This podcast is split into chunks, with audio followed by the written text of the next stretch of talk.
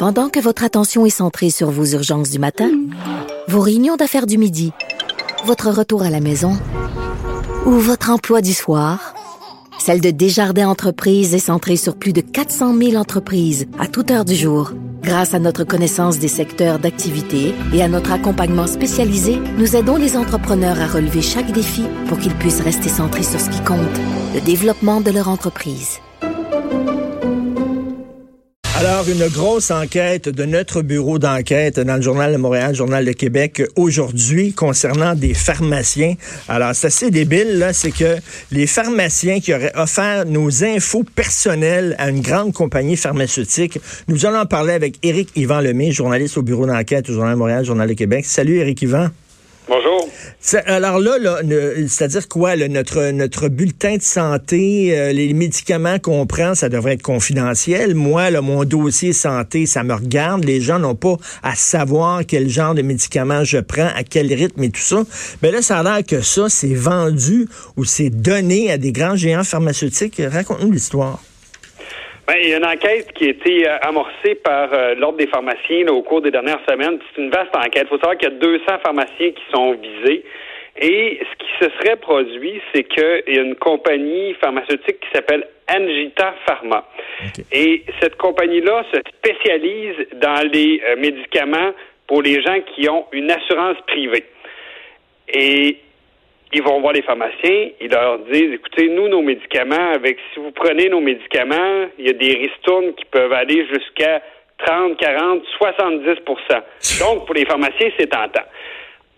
Pour réussir à vendre davantage de médicaments, il faut qu'ils puissent savoir à qui on peut les offrir. Parce qu'évidemment, les, la compagnie donne ces ristournes-là, mais ça tend à avoir du rendement. Ben Donc, oui. ils vont avoir accès. Ce qu'il y aurait eu, c'est qu'il y aurait eu accès au logiciel et il aurait pu, de cette façon-là, cibler les patients qui sont assurés au privé. Et donc, pour avoir accès à ces informations-là, évidemment, il fallait qu'ils entrent dans le logiciel des pharmacies. Et c'est là où il y aurait un problème, c'est-à-dire que le logiciel de la pharmacie, il est supposé servir uniquement aux pharmaciens. Ben pas oui. un d'une compagnie pharmaceutique qui se présente à, à la pharmacie puis qui dit, garde, on va ouvrir le logiciel, mais on va regarder c'est qui qui a, qui a- qui a des assurances privées puis c'est à qui qu'on peut l'offrir, le médicament. Mais ça, c'est quoi? C'est les pharmaciens qui embarquent là-dedans? C'est les pharmaciens eux-mêmes qui, qui donnent ces, ces données confidentielles-là? Euh, oui, c'est une, une enquête de, de l'ordre des pharmaciens, parce qu'évidemment, il y a un devoir de confidentialité. Quand on est pharmacien, la seule personne avec qui on est supposé parler du dossier santé, c'est le patient. Ben oui. Moi, je m'attends pas à ce que ce qu'il y a dans mon dossier soit connu par un représentant pharmaceutique, ou que même il puisse me cibler puis dire, lui, c'est un acheteur potentiel de mon médicament. Euh, c'est pas supposé se faire comme ça. On le sait, là, de nos jours, là, c'est le nerf de la guerre, le marketing ciblé. avec les Facebook, Google, tout ça, ils réussissent à savoir presque avant nous ce qu'on va vouloir euh, manger, euh, consommer. C'est un peu le même principe, c'est-à-dire qu'on va comme cibler à l'avance qui sont les acheteurs potentiels de mon médicament. Et, et- et ça, on peut pas faire ce genre de ciblage-là. Le pharmacien doit choisir le, le médicament qui est bon pour vous en fonction de votre état de santé, pas en fonction de la ristourne qui a, qui a une chance de toucher. Mais il me semble régulièrement, Eric Yvan, régulièrement, le bureau d'enquête, vous faites des enquêtes sur les pharmaciens. Ça fait des années qu'on sait que les pharmaciens sont invités euh, à Caillou Coco dans le sud par les grandes industries pharmaceutiques pour pouvoir pousser leurs médicaments, qu'ils reçoivent des ristournes. Ça revient régulièrement, ça fait les manchettes. Ben, effectivement, les, voyages dans le sud, c'est moins le, le cas. Ça a déjà été euh, très populaire, puis même des piscines, puis des, euh, des voitures, toutes sortes de choses.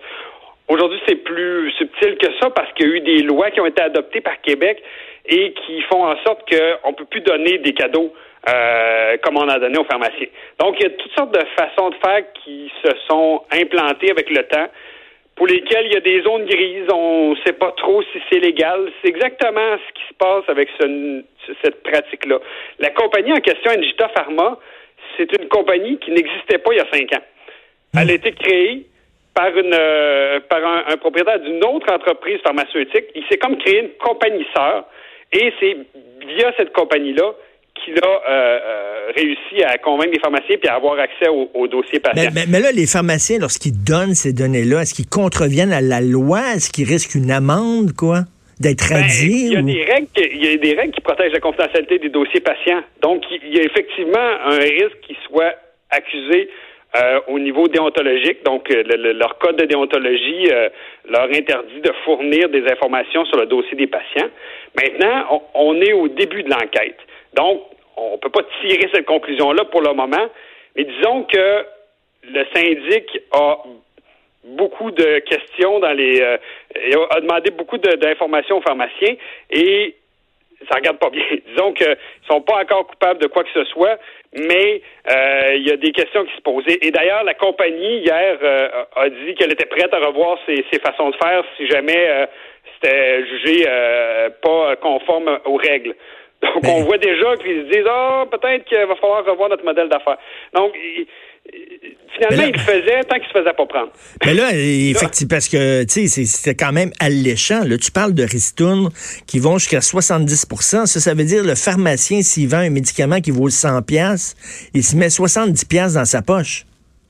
En fait, c'est c'est même pas au moment de la vente qui touche la ristourne, c'est au moment de l'achat. Parce qu'évidemment, le pharmacien, lui, il se fait un stock de médicaments. Donc, quand il achète, mettons, pour euh, euh, à ce fournisseur-là pour euh, 100 000 de médicaments, ben il peut toucher euh, jusqu'à techniquement 70 000 de ristourne. Donc, sa commande, il a coûté 30 000 plutôt que Mais, mais ça, ça, 100 000. Éric Yvan, là, je, je suis pas un spécialiste en économie, mais ça veut dire que ça se peut-tu qu'on vende, qu'on paye nos médicaments beaucoup plus cher parce que justement, on paye pour la ristourne que reçoit le pharmacien? Ben, et, et ça, c'est un enjeu. Puis d'ailleurs, le, le docteur Barrett avait resserré la réglementation exactement pour cette raison-là, parce que on payait trop cher. Et euh, dans le marché régulier, on a plafonné les ristournes à 15% Donc, les gens qui sont assurés à la RAMQ, s'ils vont chercher leurs médicaments, le pharmacien ne peut pas avoir plus que euh, 15% de ristourne. Le 70% dont je vous parle, c'est uniquement dans le cas où il y a des patients qui sont assurés au privé. Fait que c'est sûr que plutôt que de baisser le prix des médicaments, si on va contourner les, les, les règles puis qu'on en met davantage dans les, les pharmacies, ben on peut se poser la question est-ce qu'on pourrait pas encore réduire le coût des médicaments? C'est sûr que c'est une industrie qui, qui, qui, qui a beaucoup d'argent et roule beaucoup Eh ben, de c'est beaucoup d'argent. Quand tu dis, là, il donne une ristourne de 70% aux pharmaciens, ce qui est énorme, ça, ça, hey, ça, ça te montre à quel point ils font de l'argent, les géants pharmaceutiques? Les géants pharmaceutiques font énormément d'argent. Ce qu'il faut savoir, c'est que les pharmaciens, depuis les, les resserrements des règles par le docteur Barrett, ont quand même plus de misère à faire euh, des profits importants. C'est beaucoup plus compliqué pour eux autres. Mais les géants pharmaceutiques, eux, ils font de l'argent comme de l'eau. Avec le vieillissement de la population, là, ça ira pas en diminuant. Là. Euh, Ben non. Vous et moi, euh, on va finir par être des gros consommateurs de médicaments pour nos, notre arthrite, pour nos problèmes de cœur, pour notre Alzheimer. Donc, c'est sûr que c'est un- une surveillance de tous les moments parce que il y a tellement d'argent en jeu, il y a tellement de pression qui sont mis pour vendre plus de médicaments que des fois il y a des règles qui sont contournées. Puis dans ce cas-ci, ben il semble qu'il y a peut-être là euh, des problèmes là au niveau du, euh, du code de déontologie. Écoute, ça, Cela ça- dit, la, la compagnie dit que non, non, non, nous, nos aviseurs légaux disent que c'est c'est correct. On verra. Hey, Euh, ça va bien, hein, l'UPAC, l'UPAC qui espionne les conversations entre un, un- un- un prévenu et son avocat alors que c'est sous le sceau de la confidentialité, les pharmaciens qui donnent des données confidentielles concernant notre santé, euh, des données confidentielles chez des jardins qui sont envolées puis qui sont données. Ça va bien là avec la confidentialité? C'est oui, effectivement, là, c'est, c'est disons que je pense que cet enjeu-là de la confidentialité va devenir un enjeu majeur euh, des, des prochaines années. On, on se rend pas compte comment nos informations sont ils valent cher. Oui. Et c'est ça le nerf de la guerre. Peut-être pas dans le cas de l'UPAC, mais dans d'autres cas, dans le cas de Desjardins, on peut vendre, ça se monnaie notre information. Et, et ça, on s'en rend pas compte. On ne sait pas que les informations qui nous concernent valent de l'argent. Et, et c'est ça qui fait qu'on va se retrouver avec des problématiques euh, de ce genre-là de plus en plus souvent. On sera euh, chez Jean Coutu, on trouve de tout, même un stool. Merci Éric Yvan Lemay, c'est un excellent euh, papier, excellent texte, très bonne enquête. Merci beaucoup. Merci. Incroyable. Vous écoutez politiquement incorrect.